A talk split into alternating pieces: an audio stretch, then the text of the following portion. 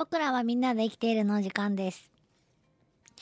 今日の僕らみんなで生きているは、すごいものを作り出す昆虫の話なんですけど、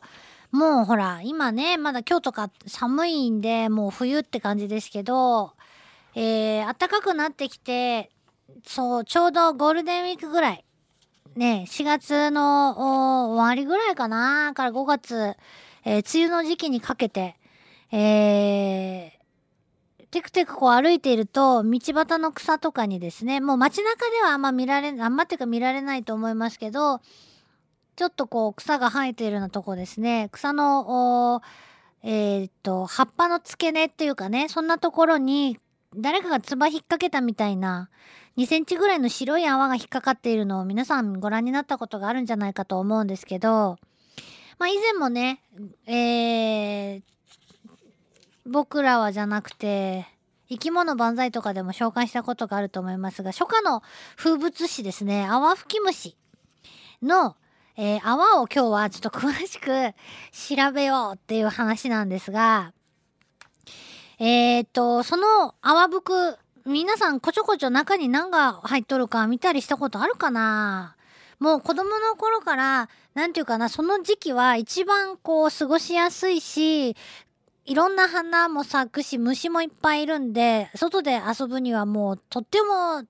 楽しいシーズンなわけですよ。その中で、えーこの、泡吹き虫ね、泡虫、泡虫って子供の頃は正体がわからないんで、泡虫って言ってました。でも、泡の中に虫がいるっていうことは突き止めてるから泡虫なんですよね。子供ながらになかなかやるなと思いますけど、えーまあ、標準和名は泡吹き虫って言って、えーセミとかの親戚になるんですよね。えっ、と、ちっちゃいやつが出てきます。で、あのーだいたいその泡をこちょこちょって草、草のね、草とかでこうこちょこちょってすると中から1匹の時もあるし2匹3匹と出てくることがあって私は2匹でだいたい出てくることが多かったと思うんですよね子供の頃。だからこれは夫婦だと思ってたんですが実は1匹ずつのまだ幼虫なんですよね。泡吹き虫の幼虫が作ったその泡のブクブクは要するにお家なんです。うん、それをこちょこちょしてね、中から出て、出てこさせたりしてから。まあ、でもその、なんでこちょこちょしたかって言ったら、そこに誰も唾をかけていないし、雨が降って、雨が上がってもまだそこにあるんですよ。それで、えー、まあ、経験上ですね。これは人が作り出したものじゃないというか、なんだこれはっていうことになって、こうやってこう、こちょこちょってやると、中からちっちゃい生き物がぴょこぴょこって出てくるんで、うわ、なんじゃこれって、虫がおるっていうことで、ああ、虫、あ、虫って言ってたんですね。見たことあるかな？見たことがない人は今年ぜひ探してください。結構、あの、ちょっとしたなんかこう、ハイキングコースとかだったら、すぐに見つかると思うんですよね、季節によっては。わあ、また雪が降ってきましたけど。それでですね、えー、その、泡吹き虫の住処なんですけど、えー、それがわからなかった頃というか、知らない人は、その、えっ、とね、ホタルがそこから生まれてくるというふうにね、勘違いされてたことがあると。未だにそうやってミミズが鳴くって言われてるように、えーその泡からホタルが生まれてくるというような勘違いは未だに根付いてるみたいなんですね。まあ素敵な勘違いなんでそのままにしとけばいいじゃないかと思うんですけど、あのーなんでそんな風に言われたかなと。確かにね、あの沢沿いの草むらとかでもよく見つかるので、それでね、もしかしたらその最初にそう思った人は、あ、沢の横でこんなところでホタルが、あホタルのね、住処になっとるんだろうか、とかって思ったのかもしれないなと思います。で、あのー英語ではスピットルバーグとか言うそうです。で、あの、この泡のことをね、カックスピットだったかな？えー、格好の唾っていう風にね、呼ぶそうなんですよね。なんで格好なのかなと思うけどね。これも格好が鳴いてるようなところの、あのーで見つかるからかなって。林っていうか渓流沿いとかね。そういうとこで見つかるからかなとかも思ったけど、どうでしょうね。はい。で、その唾が、唾じゃない。泡がね、要はすごく丈夫なんです。さっき言ったように、雨が降っても流れないんですよね。なんでできとうと素材はって。あのー、本当に唾液みたい。唾をほら、あんま綺麗な話じゃないけど、唾を口の中でブクブクブクってさせて、もう汚いけやめりっつって、口の中でこう、唾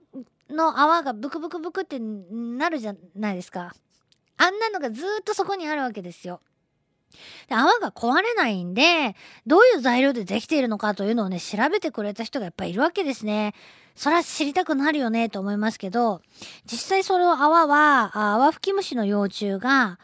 あ卵から帰ってすぐに作るんだそうです。だから体の大きさに合わせて泡の大きさも変わっていくんじゃないかなと思うんですけど、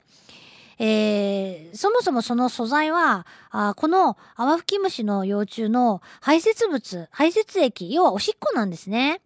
えー、その排泄液の由来のアンモニアと、えー、お腹の関節っていうかお腹から出る脂肪酸、老脂質と書いてありますが、老脂質っていうのは、ろうそくのろうに油と書くんですね。えー、老脂質があこのアンモニアと結びついた物質。これもね、石鹸みたいなあ物質に化学変化を起こして、えー、石鹸のような状態になってると。いうことなんですけど、これを作り出しちゃうんですね、自分で。なので、その、それで、この泡をな、どうしてそれでちゃんと泡が立つのかっていうと、素材の脂肪酸とアンモニアを混ぜて、お腹をこう伸ばしたり縮めたりして、空気を送り込んで、それで泡吹くにするんだそうです。で、そこに、えー、タンパク質まで添加して、えー、強くすると。泡を強くすると。いうことなんですね。それで、どんどんどんどん背中の、お腹から背中の方に泡がどんどんどんどん広がっていって、最終的に体を包み込むと。体を包み込むどころじゃなくても、すごい泡の、バブル宮殿の中は、すごい広々としてると思います。何しろ中に入ってる幼虫はとても小さいんですよね。5ミリぐらいかな。もっと小さいかな。そんぐらいだと思いますけどね。で、えー、石鹸のような物質と言いましたが、あ石鹸の泡は、あの、やっぱりすぐに壊れてなくなりますよね。でも、泡吹きの虫、泡吹き虫の泡は、そういう風なブクブクなんですけども、えー、なんていうかな、ねっとりしているというか、こう、かん、本当に、つっついても、こう、棒切りとかでこうやってつついても全然泡がプチンプチって弾けて壊れないんですよ。泡がこう移動するだけというか、なんてね、わかる、わかるかな？こう、割れない。泡が割れないんですね。一個ずつが。うん、壊れにくいんです。破れにくい、壊れにくい。で、雨にも流れないし、すごい、ほんと、すごいよね。こんな家があったら入ってみたいと思うけど、えー、昆虫が最も苦手とする乾燥にももちろんこの潤ったバブルハウスで、えー、防ぐことができるんですね。うん。で、また作り直すこともできるしね。で、えー、どうやってじゃあ呼吸してんのかと、水中生活みたいなものなのかなと思いきや、全然そんなんじゃなくて普通に呼吸してるそうなんですね。泡の隙間、実は泡の、泡と泡の間には、やっぱり、えー、目には見えないけども隙間があって、えー、ちゃんと空気が通うようになってるそうなんです。で酸素と二酸化炭素のガス交換がちゃんとできるようになっている。ねえ。なんそれって思うけど、入れて一回ちょっと中に入れさせてって思うけど、無理ですね。体の大きさが全然違うんで。で、えー、これで何をしとるかっていうと、そのくっついたあ草の茎からね、あのー、植物のね、汁を吸って、セミとかカメムシの仲間たちってみんなそうやって何かを吸って生きてますけど、そうやって、えー、育っていくと。いうことなんですね。で、その、一つの泡に一匹の泡吹き虫の幼虫っていうのが、まあ基本なんだそうですけど、私が見てたその、種類ね、あ、種類じゃない、2匹とか3匹とかいたやつは、そういう種類なんだそうです。何匹かで寄り集まって、えー、暮らしてる泡吹き虫の幼虫だっていうことなんですね。